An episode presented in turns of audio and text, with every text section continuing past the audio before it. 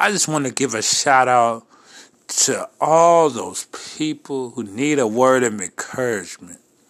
To all the people that feel like that door is blocking you from your destiny. I want you to know that that door isn't blocking you from your destiny because it's behind that door. That's where destiny awaits you. So I just want to encourage you to be bold, to go for it. Don't let that door that seems like an obstacle stop you. Because just like those automatic grocery doors, when you get close to the vicinity of that door, that door will open up for you. Everything is not the way it appears. So put no trust, put no confidence in false evidence appearing real. Cause it's just a figment of your imagination. Cause greater is he that's in you. Greater is he that's in you than he that's in the world. Greater is he that's in you than the obstacle that's in your way. Greater is he that's in you than that lack that you feel is stopping you from reaching your dreams.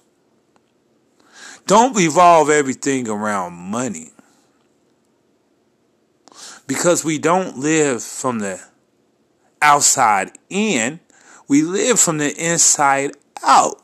Because remember, to him who is able to do exceedingly abundantly above all we can ask or think, according to that power that worketh in you.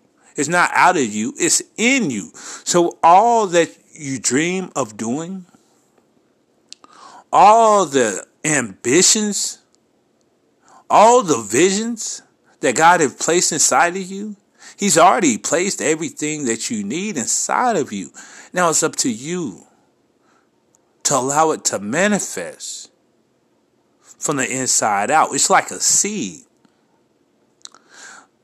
All you have to do is plant a seed and make sure that it gets the proper nutrients and it will grow to a tree or it grow to a fruit, whatever.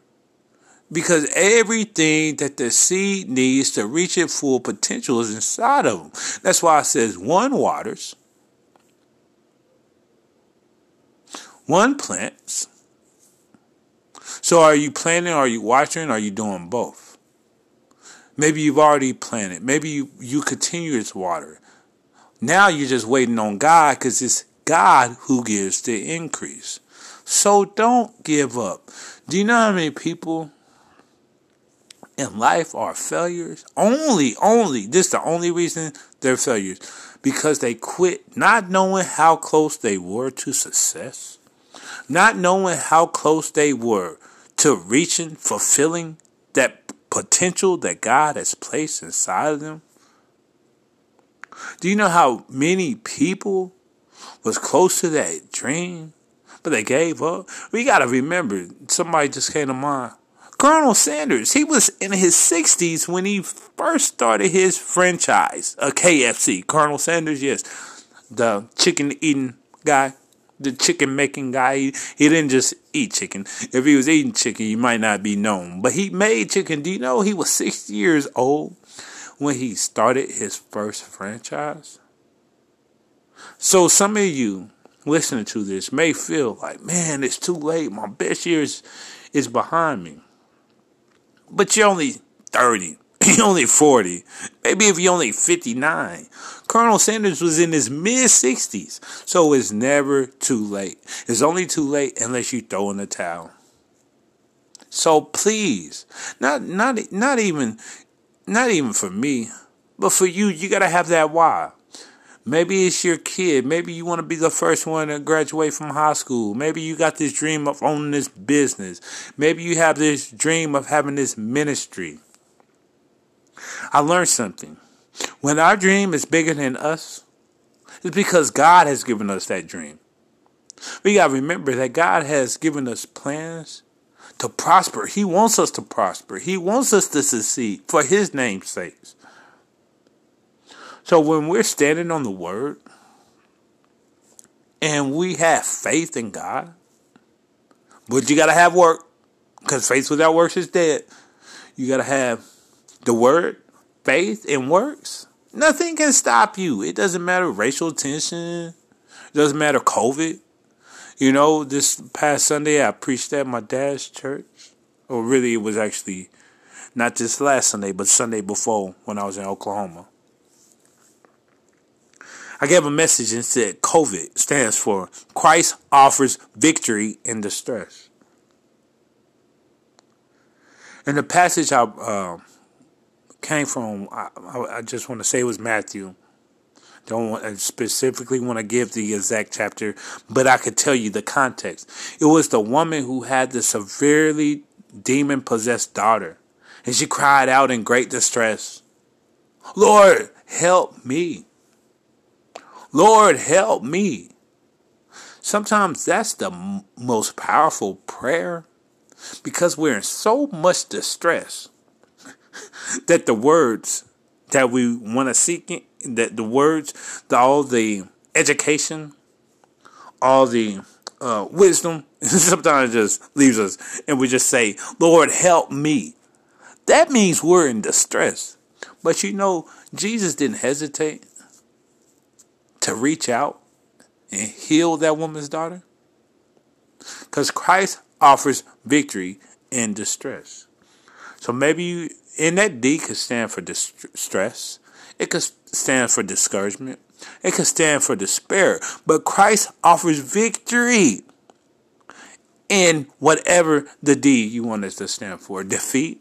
But we got to know we're not defeated. We are overcomers. We are more than conquerors. Not we we not just conquerors. We overcomers. We are more than conquerors.